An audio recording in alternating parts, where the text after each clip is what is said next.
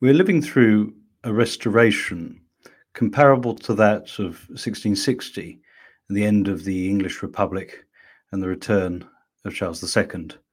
The anti systemic populist projects of the right and the left of the past decade have either been absorbed and neutralized or sent into the wilderness.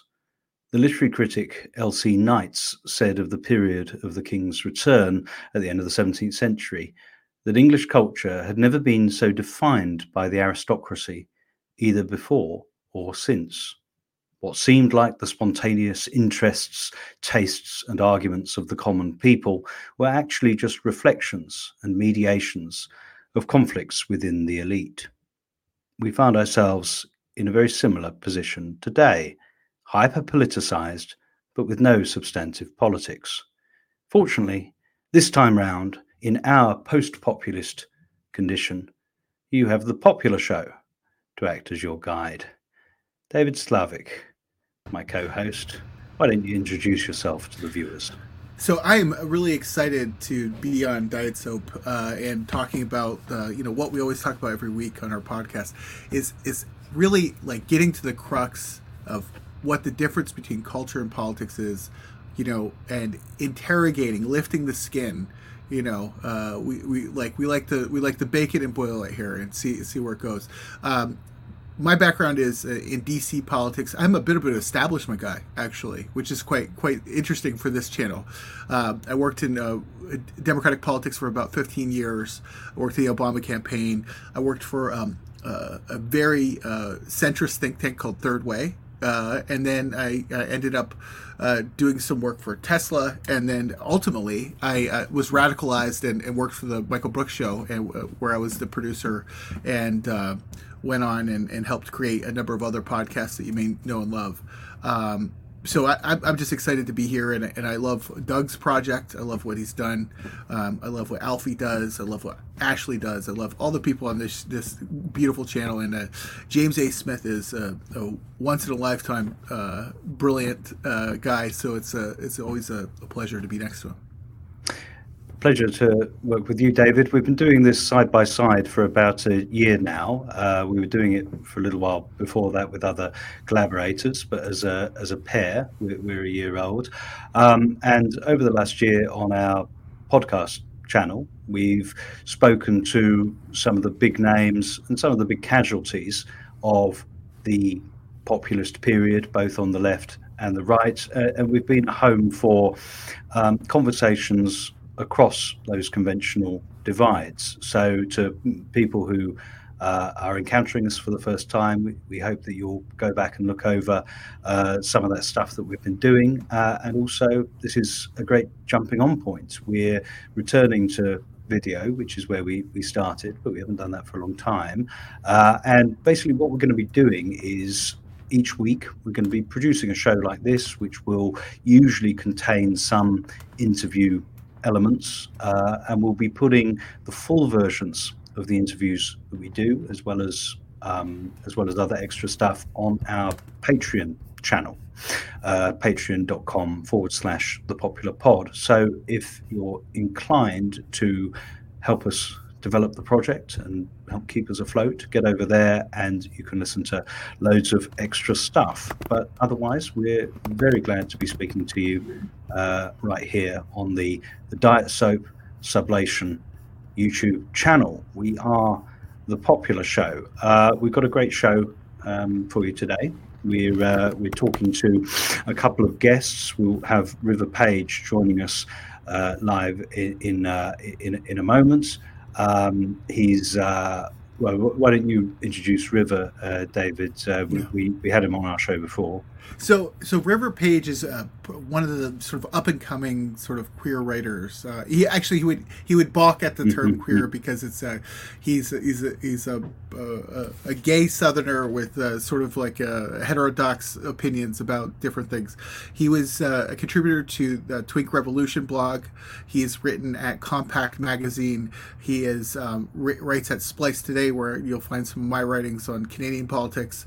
And you know he is one of those people who is um, you know, constantly pushing around the boundaries of what's acceptable discourse, uh, not because he's vulgar, because he's right. He's often you know pointing out the things that people don't want to talk about acknowledging the, the the, hidden histories of things that people don't are willing to acknowledge and he, he is always always pushing the envelope. And he, i'm really excited to talk to him again. We've interviewed him before um, at length um, he is really one of those sort of hidden talents. He's he's young he's good looking. You can't beat him. He's great.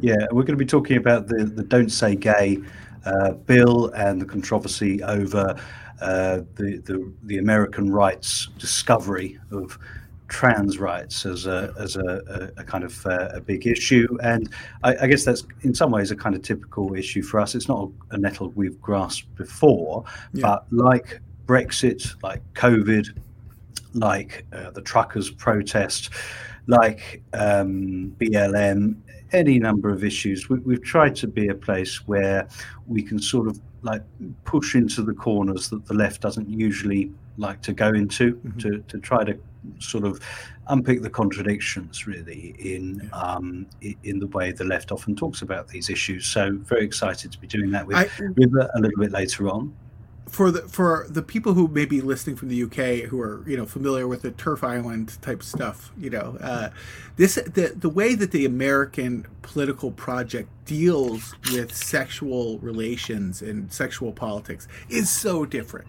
It's fascinating. And I, I, have been following a lot of sort of the, the gender critical sort of uh, discourse in the UK, which is very interesting because it comes from a sort of a left project, like a, a radical feminist project. Whereas in the US, this is this is a resurgence of uh, somewhere of between Trump populism and the sort of um, uh, cultural populism of the, the the the new right in addition to the old sort of uh, homophobia of the uh, the sort of prior project of of uh, the Christian Coalition. So you'll see some of these really interesting things bubble up and it's like a gumbo. You know, it's like you can only like you know French cooking is delicious, uh, African cooking is delicious. There's Caribbean cooking, and then you go to Louisiana, and only in Louisiana can you have gumbo the way it is. Right? It's spicy, it's hot, it's weird, it's got everything in it. Right? The American project dealing with sort of cultural cultural revolution is so interesting because it doesn't make there's no through line in some sort of academic way it always bubbles up in a new way, in a melange, in a flavor, in a masala of sort of homophobia. and it's I find it really interesting because uh, in many instances it makes sense to a certain group of people, but it is also not about the thing, which I think in the UK and some other instances it is actually about trans women in bathrooms and things like that. This is not about that. This is about another project. It's about Rick DeSantis being president. It's about Greg Abbott being president. It's about Donald Trump being president. It's about the conservative. It's about the midterm elections. And it further makes me feel like things in America are never about what they're about, despite yeah. Americans being very direct. And I think that's really interesting. And I'm, I'm very passionate about this because I think it's the most American thing I've seen in a long time. Well, uh, another sort of thing that viewers should know about us is that, as with uh, our collaborators on this channel, another kind of aspect of our discourse is psychoanalysis. And uh, if psychoanalysis teaches us one thing, it's that it's never about the thing. The thing is never about the thing. Uh, yeah. We're gonna no, it's, it's there's five levels here. I think. It, we can we can it's a it's a um, it's a five layer dip of of weirdness, you know, and uh, it's some of it's about the thing, you know people are afraid of these type of issues but uh, uh, you know i think if the, the more you peel and we'll we'll peel through this as we go into the conversation. I don't want to lead on too much but yeah. uh, it's fascinating. So can you actually can you give a little bit of a what your sense of like a psychoanalytic frame of some of this discussion is Oh man. Well, this is going to be sort of drip fed through these episodes, but um, yeah, I, I, I, guess the heart of it is that uh, often in our arguments about politics and discussions of politics. We're we're looking um, to explain what it is people want. Like what what is it people want when they cast a vote or when they join a political movement or, or support a, a, particular politician. I guess what I've tried to do in my work, both the book that I wrote for Doug when he was still in charge of Zer0 Books, Other People's Politics, and the the other book that I wrote with my friend Mareile Pfannebecker, Work Won't Work. In, in both of those books, what I've tried to do is like ask the, the basic psychoanalytic question of what what do we mean by wanting? You know, if politics is about what, what people want, if populism is often thought of as giving the people what they want, the, the question that I'm always interested in is, well, what do we mean by wanting in the first place? What, what's what is that process of yeah. desire? And I think that that's often under um, under examined in uh, the analysis of politics that we have, and, and, and, that's something that I do try to bring. Um, the, the, other uh, guest that we've got on this show is Carl Shoben, speaking of uh, the analysis of what people want. He's a pollster for Survation, uh, one of the biggest polling companies uh, in the UK, but unusually, he, he also worked as an advisor both to Tony Blair and to Jeremy Corbyn. Mm-hmm. Um, we've had a lot of the, the Corbyn milieu um, on our show, so it was really great to meet Carl. Uh, we spoke to him this afternoon. We'll be dropping a, a segment from that interview uh, a little later on. Um, and we were really responding to the, the defeat of Jean Luc Mélenchon in the first round of the French election a few days ago, and the way in which that sort of puts a lid really on projects that both of us were extremely invested in the, these uh, the, the left populism projects of Jeremy Corbyn, Bernie Sanders, and and Mélenchon. Um, and yeah, the way in which, in some ways, Mélenchon, uh, uh, his, his, defeat does sort of demonstrate the ceiling, really, that that particular approach to um, building a left coalition um, has, has ended up encountering. So, looking forward to dropping a bit of that discussion uh, in, in, just a moment. Um, hey, I think we better do that now. I see that River uh, is in the waiting room. So, we're going to give the viewers uh, a bit of what Carl has to say. Um, if you want to hear more, then you're going to have to get over to patreon.com forward slash the popular pod, where you can listen to the entirety of that interview. Uh, but now we're going to say check you later and um, we'll be back after this segment. Mm-hmm.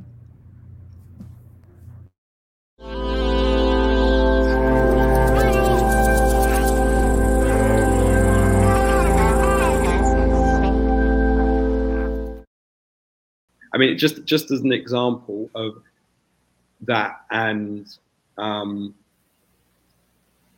uh, you know, the, the right sort of traditional right voters sometimes taking on a more anti-capitalist stance than voters on the traditional left. We we have a Nigel Farage in this country who you know is led the campaign for Brexit effectively, led the Leave campaign, and during the Brexit referendum, the, the, the campaign to stay in the EU was totally dominated as an economic argument and saying if you leave the EU, the, the economy is gonna is gonna collapse. And we have all these economic advantages staying in the EU. We have frictionless trade was was suddenly became a, a big catchphrase, which, which no one had ever really thought about before. And Nigel Farage just came out, this kind of big hero of the right and big bogey figure of the left, came out and said, "There's more to life than money." Hmm. And he was, you know, you had all these people on the left, like, that have spent a lifetime arguing that there's more to life than money, and saying this guy's an idiot because he thinks there's more to life than money. Aha. But he was speaking to people that actually they would like enough money to live, but their whole economic system and their whole way of living means more. There's more to it than just money. You know, they they want to have a reasonable life, and uh, they want to have their areas um, in a way they used to, for example.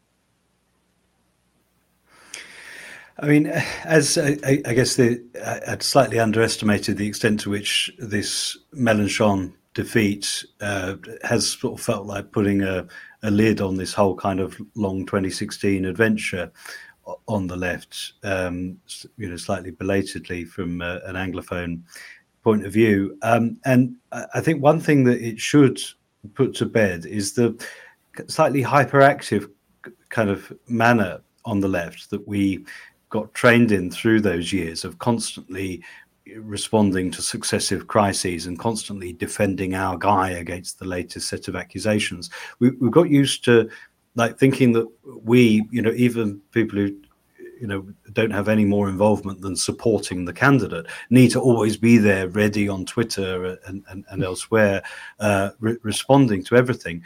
I think that part of our kind of countenancing of defeat and recognizing that it is going to be a bit of time before we come back part of that should be uh, not thinking that we have to have the left wing answer to every successive um, issue from um, from, from the Russian invasion through to Will Smith slapping Chris Rock. We'd, there doesn't need to be a left wing like policy response to each of these things because we don't have anyone who's going to enact left wing policies right now.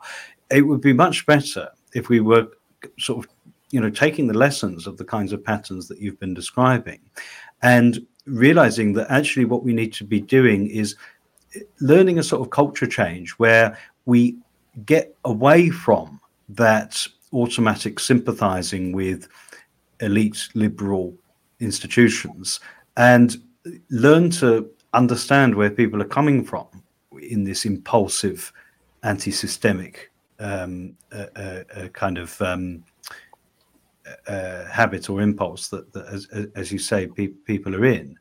Um, and yeah to use this time to make sure that when we do get this next chance, we're not simply uh, reenacting the same um, the same mistakes that we made over Brexit and, and over Trump. And I mean, we've said on the show, and I've said in in Jacobin that that actually the the dilemmas that have presented themselves since our big defeats, the, the broad left has tended to actually react in just the same sort of slightly haughty from above systemic way. Um, so yeah, the, the, the, outlook doesn't look terribly great, but um, I, I, I do think that like some kind of accepting of the nature of the defeat, accepting that um, we, you know we, we've learned from this experience that the constituency is out there, the combination of people does exist, but we need to unlearn some of the bad habits that we exhibited during that whole period.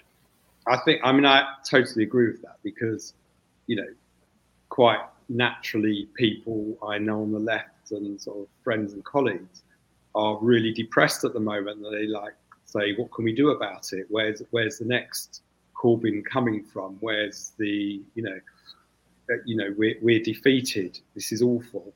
So I mean it's it is depressing in a way, but I my personal view is certainly in Britain the left as as it was constituted should not be thinking in electoral terms at the yeah. moment because it it will be defeated again um, because the votes aren't there and support's not there. But it is far more a cultural shift. Um, I mean, you're absolutely right that the left shouldn't have to have a sort of factional position on every single issue that comes up, and shouldn't view life like that. I think there are two, maybe three main reasons why the left gets defeated by the right, um, and I've mentioned some of them. It, it, it fundamentally, when it thinks and talks about issues, it needs to think how how can working class people and middle class people control what's around them? Um, how can they and you know, not not just in terms of, sort of big public ownership, but how can the left talk about issues in a way that makes sense to people and that they feel they can do something about it, and that so that is you know that the best research on Brexit showed that that sort of sovereignty and anti-globalization sentiment was driving the votes. Um, that that is the left's that is a left wing sentiment which the left should start to own again. So when there when there are issues like how to respond to COVID, how to respond to climate change, for example, it should be thinking locally, not not not mm-hmm. geogra- in a geographical way, but it should be thinking about what solutions can people control and push what you know in a in a way that doesn't get taken over by big technocratic global sorts of solutions which which leave people alienated and nearly always worse off. Okay? I think i think to get to grips with those issues is is vital. And i, I think one more thing which i haven't mentioned um, which is one one of is this sort of technocracy um. Um, if you know the, the, these days, you've got increasing um, view that politics should be about managerialism, competence, and technocracy. So there's there's always a different Italian prime minister. The people never get a choice in who it is, but it's normally someone sort of technocratic elites have chosen, like the central bankers or someone. And I think the left in particular has to articulate that politics shouldn't be about technocracy managing you know, there's people that can manage things. You can always employ people to manage things. The mm-hmm. politicians shouldn't be the ones that are saying they're the managers. That that's what management consultants do really really badly. They manage things badly and there's too much acceptance on the left certainly the center left that that's the way that politics should be. We will manage this. We will put together a spreadsheet of plans which will be out of your control, but we'll do it for you. And I think that attitude to politics is failing and it's driving some of that disenchantment that we found in that polling of young people. Yeah, there's there's technocracy uh, in our own hearts on the radical left that needs to be exorcised. Um, there's also the way in which we're constantly being blackmailed into supporting technocrats because otherwise the fascists will get in. That, incidentally, is so important that Mélenchon has refused to, thus far at least, formally endorse Macron. He said not one vote should go mm. to Le Pen, but he has not endorsed Macron. I think that's actually very important, and there's a way that he's got the potential to avoid. Um, basically, killing his movements in the way that Bernie did by completely buying into uh, the Biden campaign. Um, uh, yeah, yeah, I, it, we we need to just keep that kind of clear water between us and and the technocrats as as as as much as we possibly can, and need to be constantly conscious of that of that miserable association. I mean, after all, if we've learned anything of the past few years, we should have learned that those liberals who were kind of counted in as a crucial part of the left populist uh, constituency, they they won't support us in the end. They are not on our side. If it had been Le Pen and Mélenchon, you could see the mainstream liberal uh, headlines. Uh, Mélenchon's anti-Semitism is actually more close to his heart than Le Pen's really is. You could see them making the excuses and muddying the water and, and, and, and handing it to Le Pen just as they handed it to Boris Johnson. So uh, ultimately, we, we need to break bread with the deplorables because you cannot count on the liberals. We've tried that now. We need to try something else. I mean, I think just, just kind of, I think, I mean, one of the things about the liberals, you say, is they're not particularly liberal anymore. And one, one of the things the left could do is take on the mantle of some of that liberalism, mm-hmm. which is really broadly embedded into the left's traditions. So, you know, just as an example, when vaccine passports were being um, introduced in, in varying different ways, certainly in Britain and around the world, I thought that the liberal um, and said so, and but got very, very little support from anyone on the traditional left. Yeah. And it was the right that were championing the case against vaccine passports. Now, I don't know why that is, but this, I mean, something something that was very popular in sort of mainstream polling theory a few years ago was that society is broken down into people that are open and closed. Right now, that was sort of virtue signaling from mainstream mm-hmm. liberals to say that they are open because they don't like Boris Johnson and they're the ones that are fighting this rearguard action against these populists who believe in a closed society. But they then expanded that theory to say that open is to- the open people are tolerant. We're, we're the tolerant, and the people that are closed are authoritarian, right?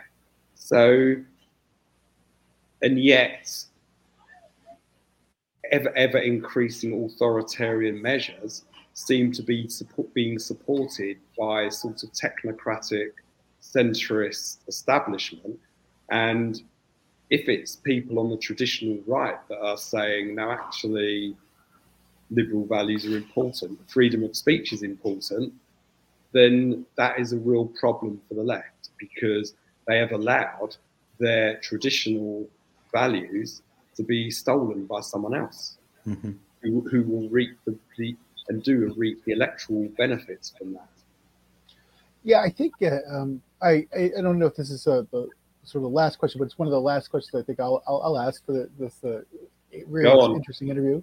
Uh, yeah. I wanted to ask you about just how this idea that we have to be supportive of the most current thing, they call it current thingism.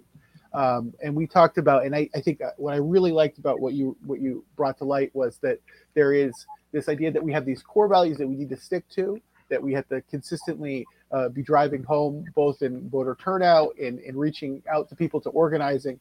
Um, mm. But one of the things I think that I see on the left is that each day there is something that we must be on the right side of, the correct side of, uh, that may be like very tangential to the actual like core project of the left. And I think that what we see is the left sort of pair off you know, sort of like peeling an apple, and it suddenly the you know it's just the, the core is gone because you've cut it every which way. Uh, where you you know you have to have the right opinion on uh, something that's going on in, in Ukraine, or you have to have the right opinion about about another issue that maybe doesn't affect you. And these are all like you know important in the broad sense of like you know I think that we're all we all uh, are probably mortified by what's happened to the Ukrainian people, et cetera, et cetera. But it doesn't necessarily go back to you know the core project do you do you think that it's possible in this information environment to actually do that if we are terminally online? It's really difficult because they're um, they're sort of two different groups of people, and one is much larger than the other.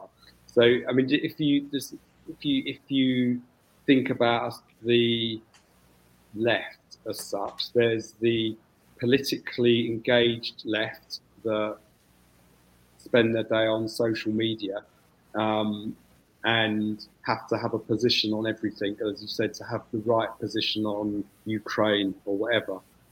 Um, and then there is everybody else. So then, so then you have the majority of people who aren't politically engaged, don't spend their days on Twitter and so forth, but they hold views that we would call traditionally left wing.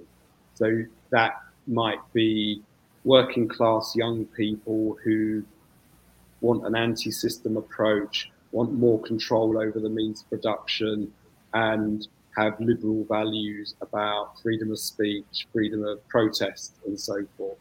Okay, they are that is different from the more politically engaged left who obsess with Boris Johnson, whether he's a, oh, he clearly is a liar, but they obsess with political um, functions of the left. So that's where you get into the left having to have a position on Will Smith, um, having to have a position on, you know, having to having to comment on whether the left is pro or anti-NATO enough or not enough. That that that bogs the left down in things which are totally distant from the people it needs to be reaching out to. Um, yeah, and it and it lends itself to a constant sort of meta commentary where it's the it's the left talking about the left all the time. Yeah, I mean, uh, just just just one more point. When we talk about um, people like Messina, And I mean, one, one of the reasons why centrist political strategists and right wing political strategists are more successful than left wing political strategists is because the right and the centre right have a better understanding of the issues that normal people are interested in, whereas the left has a tendency to think the issues that are most important are the ones that they're interested in, rather than I, th- I think the right is consistently better at understanding this.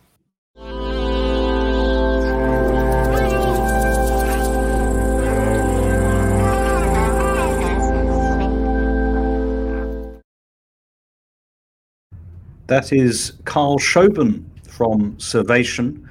Uh, check out his uh, his Twitter at Carl Survation. Uh, and if you want to hear the rest of that interview, uh, get over to patreon.com forward slash the popular pod. We're joined now, uh, as advertised by River Page, to discuss the Parental Rights in Education Bill, which critics have been referring to as the Don't Say Gay law. This was uh, signed into law by the Republican governor of Florida, Ron DeSantis, uh, last month, uh, and it's one of over 156 bills relating to issues of gender identity that have been introduced in 39 states uh, since January last year. Uh, to discuss uh, the place of gender identity in right wing strategy and where progressives might be going wrong in their response. Uh, we've got River. Uh, you're a friend of the show, I think we're in a position to say. It was great to speak mm-hmm. to you before Christmas, along with the Twink Revolution guys. And yeah, welcome back to the popular show. Yeah, thanks for having me. It's great to be back. One thing I want to mention right off the top, because River is not the self promoter that he should be. and I, would say because he's a very talented guy who does a lot of great stuff. He has a piece in Compact Magazine, the new magazine uh, that is has uh, you know um, fellow uh, Diet Soap uh, host uh, Ashley Frawley is on the the masthead, and uh, a friend of the show Glenn Greenwald is on the masthead. lots of great people on that. Um, it's like one of those things where it's like I think they tried to cancel it just for being what it was, but it's it it's really good and it's a really beautiful magazine that has um, you know some of the best web design and i do web design like casually in my my, my part-time and I, i'll tell you it's just a beautiful beautiful thing and you have what what is your re- most recent article called um it's called fake gay history which I liked. I, I, thought that was very good. And what what do you talk about in that article? Because I, I, I really really do want to get that up front because I, I thought it was such a good piece. Yeah, it's um it's about like the uh, role of like gay or queer history, whatever you want to call it, um, in education. Um, because you know, there's a lot with the Florida bill and um, a lot of the other stuff that's going on right now. There uh, is a lot of like discourse about like the teaching of LGBT issues in school, but insofar as I can tell, um, really the only places where it's uh, consistently done are uh, these four states. Um, I believe it's uh, California, Illinois, New York, and Washington. I would have to I have to double check on that. Um, it's in the article, but um, four states where it's required um, by law to teach uh, about the history of the LGBTQ plus rights movement. And so what I, I did was I kind of delved into the history of, uh, or the, the popular conceptions of that history, which are more often than not ahistorical um, at almost every pivotal point. And, um, you know, I had somebody reach out to me who lived in, um, he, he was a teacher in San Francisco and he said, you know, there's no curriculum, like no standard curriculum. They just say you must teach this. And so there's no curriculum. And so it's just um, basically like Google Docs being shared back and forth between yeah. teachers. And so um, I don't really have a lot of faith that um, sort of dry, um, meticulously researched accounts of queer history that you can sometimes find um, you know, published in like university presses and stuff um, are what's being taught in school mm-hmm. at, at, like high school levels in like California and Illinois. Um, and so yeah, so I go through, um, you know, the the idea that Stonewall, uh, the Stonewall riots were started by trans women of color that has no um, no evidence to support it. Um, yeah, the, the, the first the, the, the, the asexuals, uh, asexuals in Auschwitz was the other. oh yeah, yeah, yeah. Um, the, the asexuals in Treblinka. No, I tried. I wanted to name the article the the ace in the striped pajamas, but I don't think they would have let yeah. me done that.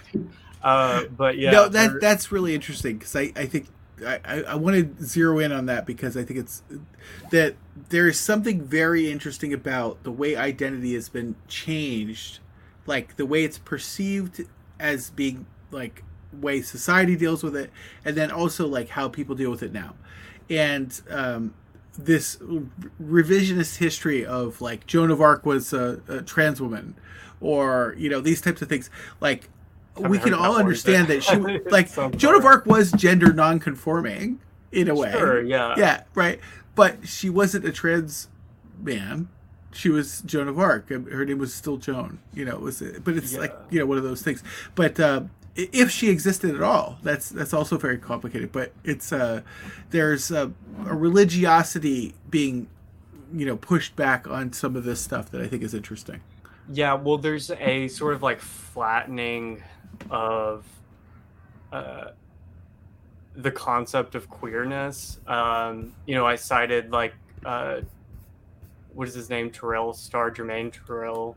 Starr. yes. Um, the guy who uh, he's like Ukraine's a, hero. a guy. He's like doing journalism in Ukraine, and he's like.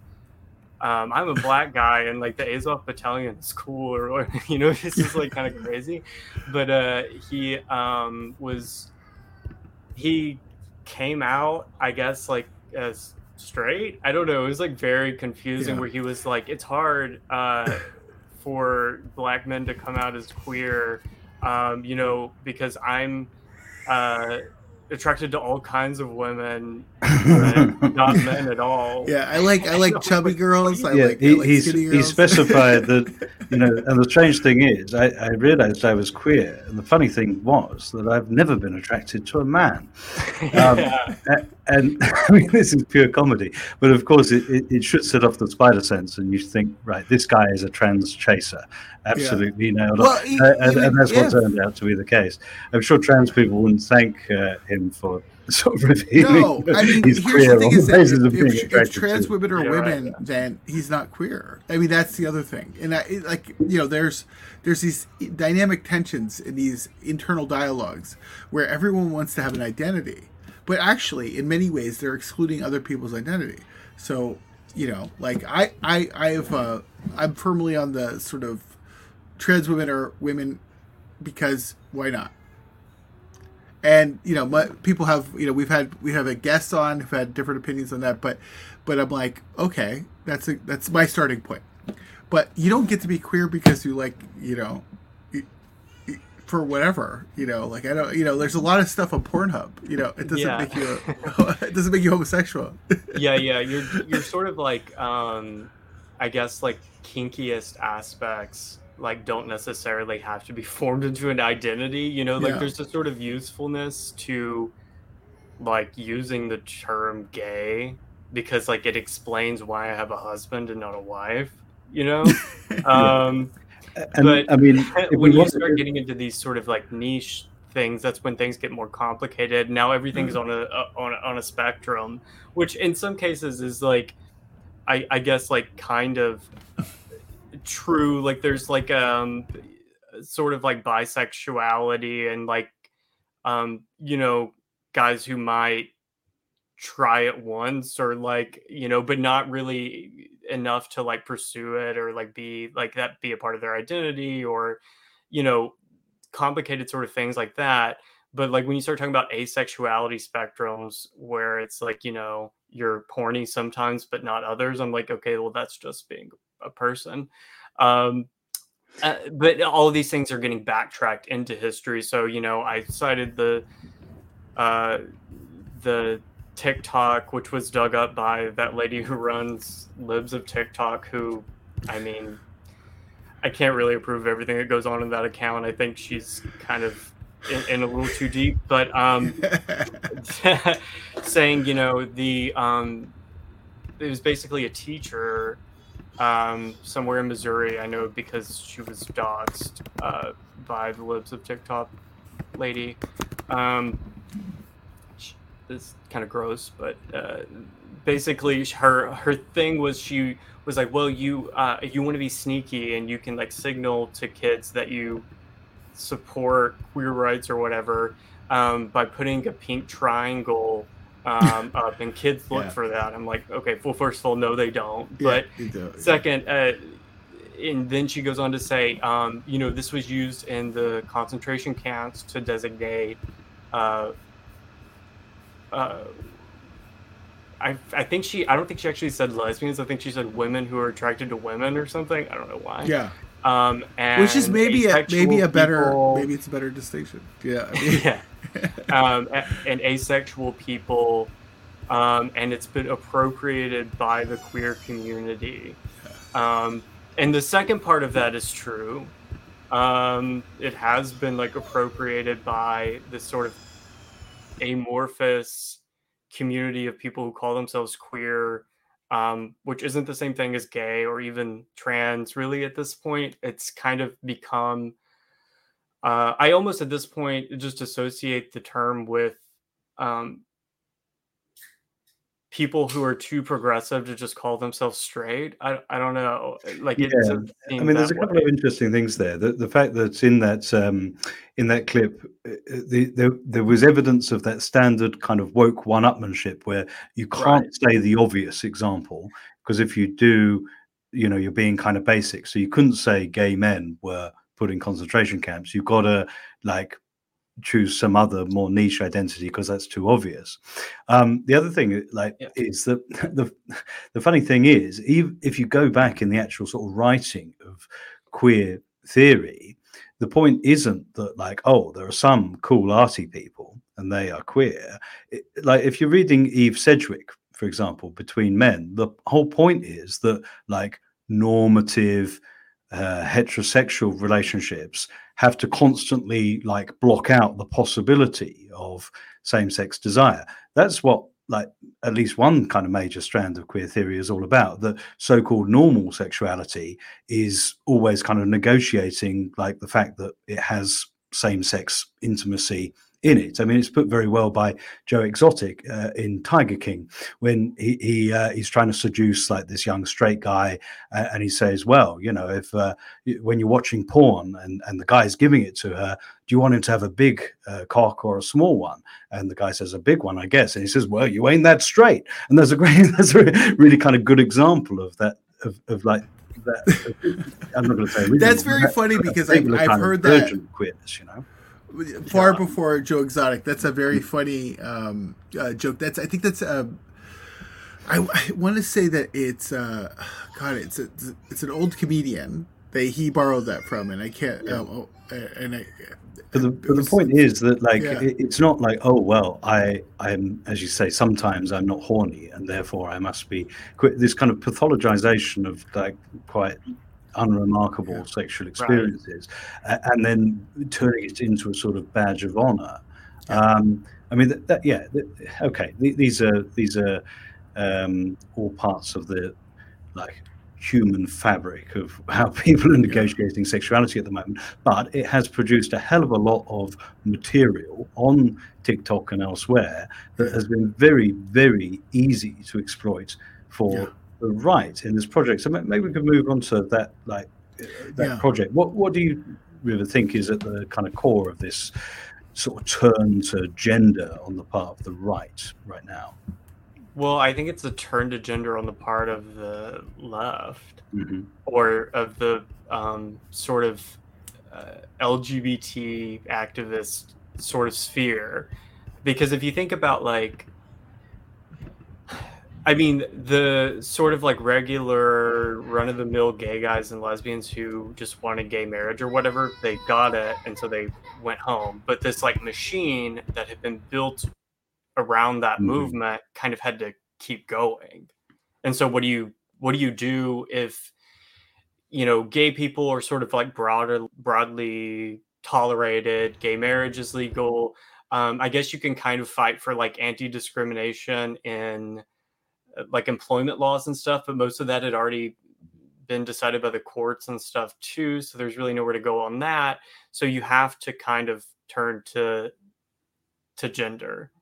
Um, so like you know, um, and then that breeds, uh, I guess, in a sense, like a whole new host of people who kind of want to be um, the hot political subjects of the day, which is how you, you know, you end up with people who are trans, but like not really. Um, and so I think that, um, and also it's just it, it became like they were like okay well now we have to have the conversation about trans rights and so the conversation starts going and because it's such uh,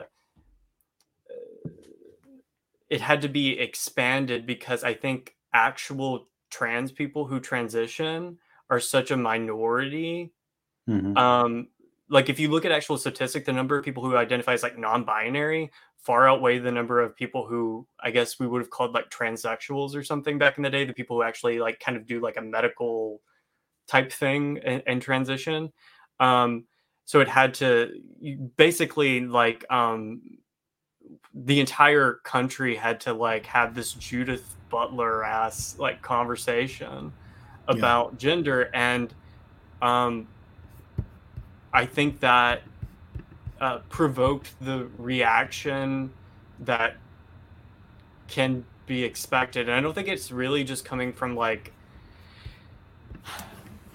it is coming from the right, but there's also people who have not traditionally considered themselves on the right who are um, who have a problem with it. I mean, I think I guess the most classic sort of example would be like the old school like second wave feminist lesbians you know, um, James would probably there's a seems to be a lot of them in the UK. I don't. I don't oh yeah, why. yeah, it's one of but, our um, finest exports. Right. Yeah. Um, not exactly. You know, uh, Jerry Falwell types mm. um, complaining about it. Um, but I think from the more traditional American right, it's it comes from the the sort of same place it's always come from. You know, like I grew up evangelical. I remember my um, mom going to the school and yelling at a teacher in the third grade because she gave me a Harry Potter book because she was like, "You need." Like I, I was reading it like a higher level, and she was like, "Here's like a big thick book. Read this."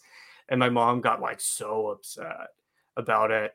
Um, and it kind of feeds into this like evangelical persecution complex that's kind of hard to understand if you didn't grow up in it.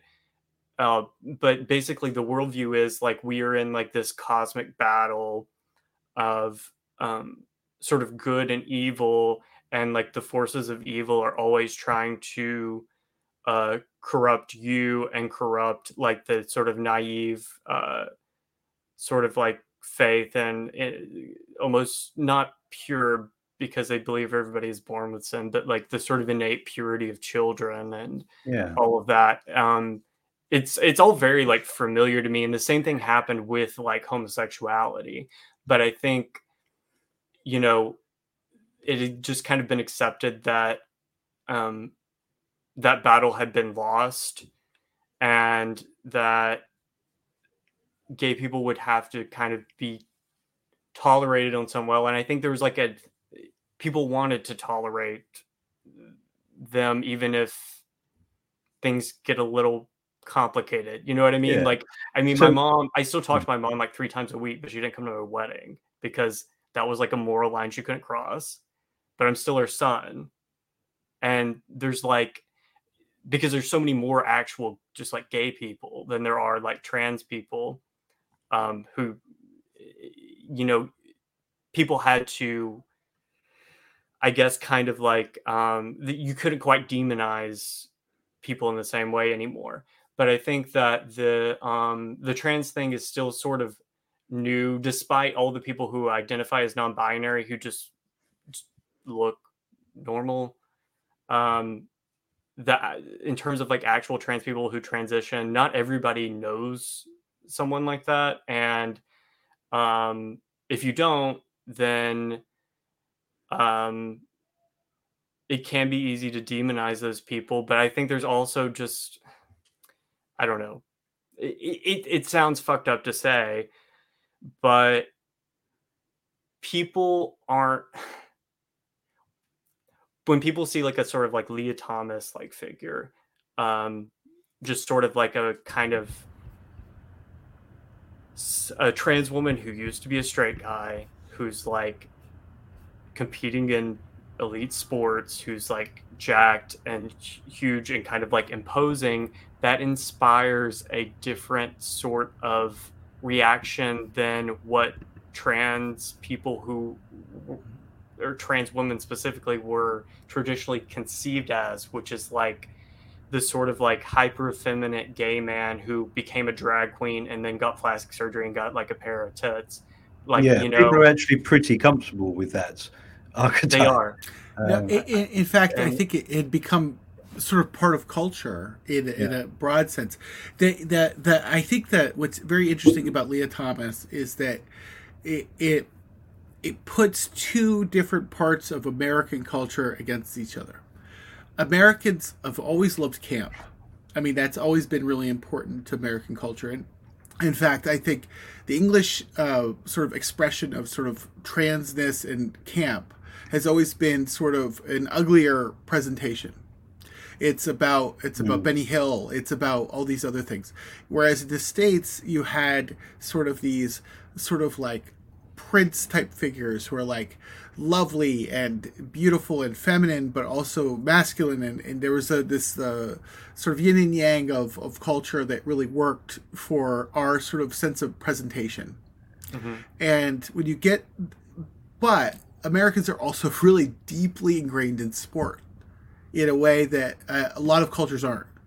And this uh, sensibility of like fairness and sort of meritocracy and American sort of gumption is running up against sort of the sense of American tolerance. And I, I, I find that really interesting because I have friends who I know have gay friends who know trans people who the sport thing has set them off and these are normies. These are not people like we know, like in our Twitter world, but these are like normies who are like, they're like this Lia Thomas thing. They're like, I this is too much, too much, and uh, it, it, they're all jocks, of course, or they're like ex-military guys or whatever. A lot of them, you know, like I said, they have gay family, they have they know trans people, but the sport thing just sets them off in a way that is uniquely American uh, the UK has a little bit of a different reaction because of sort of the idea of innate femininity and you know radical feminism. But I don't know. Can you address that a bit? Well, I think the sports thing is like that's definitely true because we have this.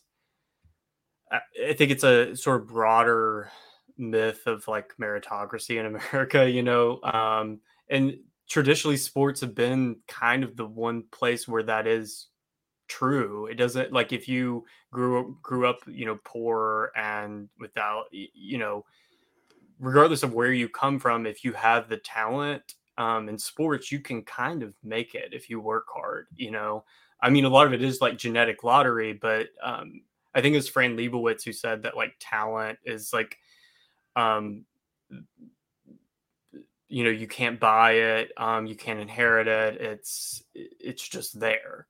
Um, and I think that that's true for sports, and I think you know that does sort of set people off.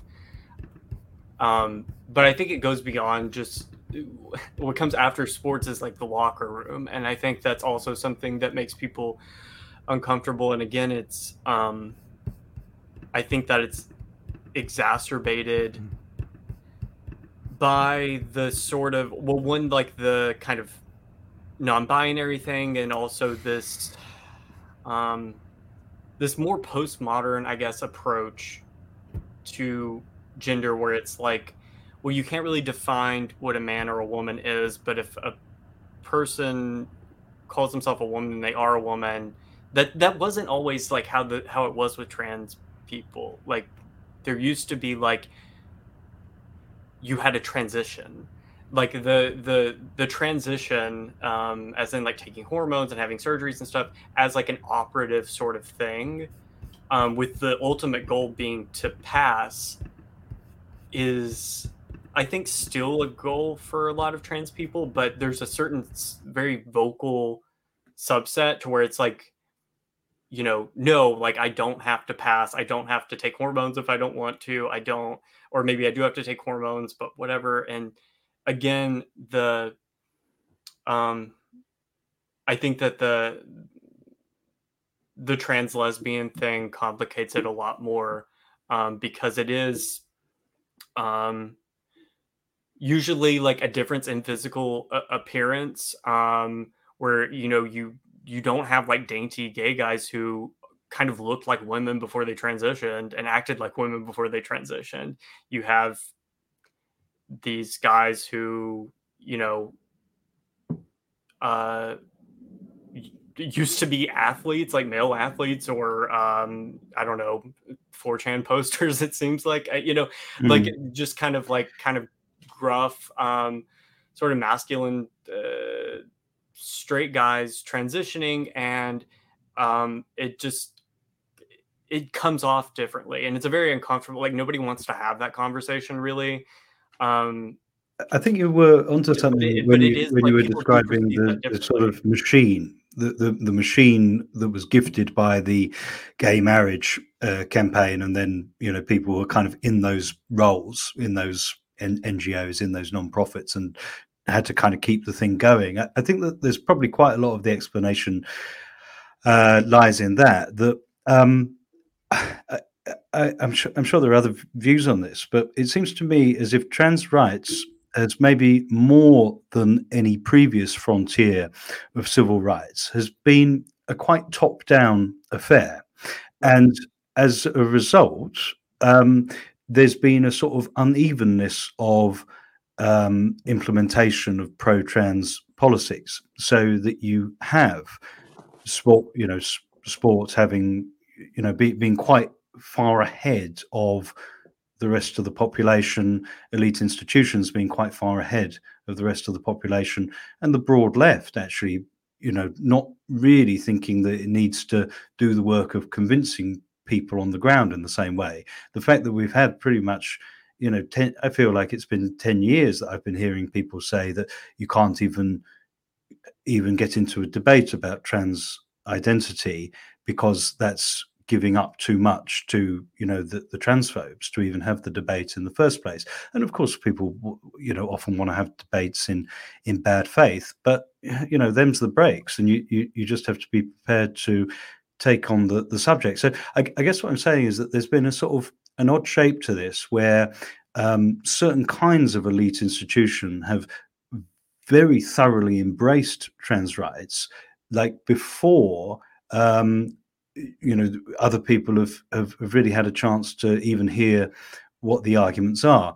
And that leaves the the cause like vulnerable in quite a lot of different ways. And, and one of those ways is that it's being exploited by the american right right now some of that right-wing critique of how these issues are being presented and dealt with I, I think that we'd probably want to give some time to and, and to take seriously and, and probably would find that they that there kind of is a point there. Elsewhere it is just common or garden bigotry of the same kind that we heard about gay marriage and you know all this stuff about gr- groomers and Marjorie Taylor Greene saying the Democrats are the party of paedophiles. You know, it's the it's the it's the old homophobic playbook. I don't want to let the right off the hook for that, but I, I guess the point is that this there is something particular about the way trans rights has played out that is quite different to the way in which previous causes were exercised and I, and I think it's got a lot to do with that that kind of machinery of like thought leaders that haven't really um, had to convince anyone on the ground i think you're absolutely right it has been very much top down um, also a smaller population. You know, not everybody knows like a trans person the way that um, you know, by the time gay marriage was legalized, everybody had like a gay cousin or whatever, yeah. gay coworker. Um, and I don't know if you'll ever get to that point with trans people. I don't know if there's enough of them. Um, you know, and of course, like you said, some of it's like a lot of old school bigotry. I think a lot of it is also the um the permanence, I guess, of transition is something that makes people uncomfortable, especially when you're dealing with children. Because, you know, if you remember, it's it was even a, a phenomenon where I grew up, which was like the middle of fucking nowhere in East Texas. Um, mostly girls, um, you know, coming out as like bisexual and like not really, you know but like it was kind of like um a sort of like trendy thing to do and maybe like make out with a girl at a party or something but like every, literally every woman I know who who did that when we were like in high school or middle school is like married to a man now or like in a long term relationship with a man. Um, and I've heard that in some places, like more liberal places, there were also guys doing that too who were like not actually gay. Um, and um, I feel like that's a little bit more harmless because even if you do like have gay sex like once, like you're after it's if you don't if you find out you don't like it like you just don't do it again you know yeah. like it's kind of like that's the end of it you're like oh that was a weird yeah i mean minutes. i mean but if you if you with the transition thing i think that it does make people deeply uncomfortable the idea of like letting kids transition and um particularly like that being kind of like at least like a social transition, something that's like um uh sort of uh accepted by the schools and i know there's been certain situations where it's like they don't tell the parents that the kid is wanting to go by different pronouns and different names and stuff. Um, and that's one thing and i think that's what this florida bill had a lot um, the don't get say gay bill had a lot to do with. But i think that the medical transition uh, really does freak people out when it comes to kids because I think, you know, kids are teenagers don't really know what they want you know most of them and, and, i think that it's um you know i'm sure like there's people who do it and like they're perfectly happy but the the detransitioner phenomenon i i mean i've talked to some of these people i mean it's a it, it's a real thing um and Abigail Shrier wrote a whole book about it. I know people got mad about that, but I mean, it it, it is a phenomena. Um, it's not a right wing talking point. These are actual experiences that people are having, and I think they need to be taken seriously. And the fact that they're not, and if you bring them up, you're kind of seen as like a bigot. I think really, really bothers a lot of people. Yeah, I think we we really want to um, deep dive and carry on debating like that particular aspect of the question. Um, as we're at the time we are, I'm just going to thank the YouTube audience for watching this first episode of the popular show on the Diet Soap Sublation Media channel. Uh, to carry on listening to our discussion with River, get over to patreon.com forward slash the popular pod. Uh, thanks for watching.